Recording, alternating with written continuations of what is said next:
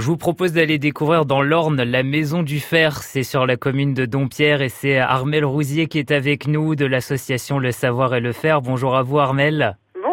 Avec notamment à Dompierre un musée qui permet de découvrir l'histoire des forges et des mines de fer.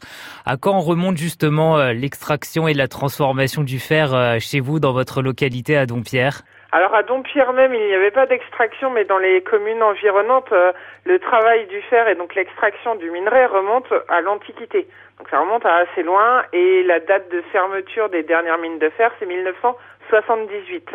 Donc c'est une très longue histoire du, du, travail du fer dans la région. Et donc avec votre association, avec la Maison du Fer, vous proposez euh, un parcours au sein d'un musée. Qu'est-ce qu'on peut découvrir à l'intérieur? Alors oui, au sein du musée qui, qui s'intitule la Maison du Fer, vous, on, vous retrouverez en fait justement cette histoire géologique, la formation du minerai de fer sous nos pieds, et puis cette histoire d'extraction et de transformation des premiers fours médiévaux aux forges du XVIe siècle et puis évidemment toute la partie moderne, l'extraction au XXe siècle avec des maquettes, des outils de mineurs, des lampes de mineurs, des casques de mineurs et un petit film qui dure une dizaine de minutes avec des témoignages d'anciens mineurs qui ont travaillé dans les mines.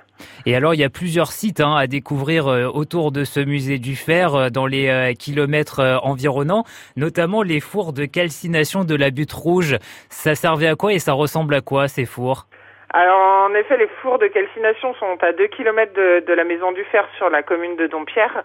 Euh, sur la commune de la Ferrière aux Étangs, juste à côté, il y avait donc l'extraction du minerai de fer au XXe siècle.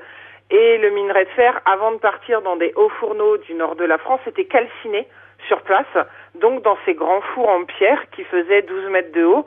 Il en reste deux aujourd'hui et le site est en restauration, mais toujours visitable. Et donc ça permettait de, calciner le minerai de fer, d'enlever une partie des impuretés, puisque le, minerai, le, le caillou n'est pas 100% en fer. Les fours de calcination avec un parcours pour les découvrir, le musée, la maison du fer, tenue par l'association dont vous faites partie, Armel Rousier, le savoir et le fer. Rendez-vous donc à Dompierre dans l'Orne.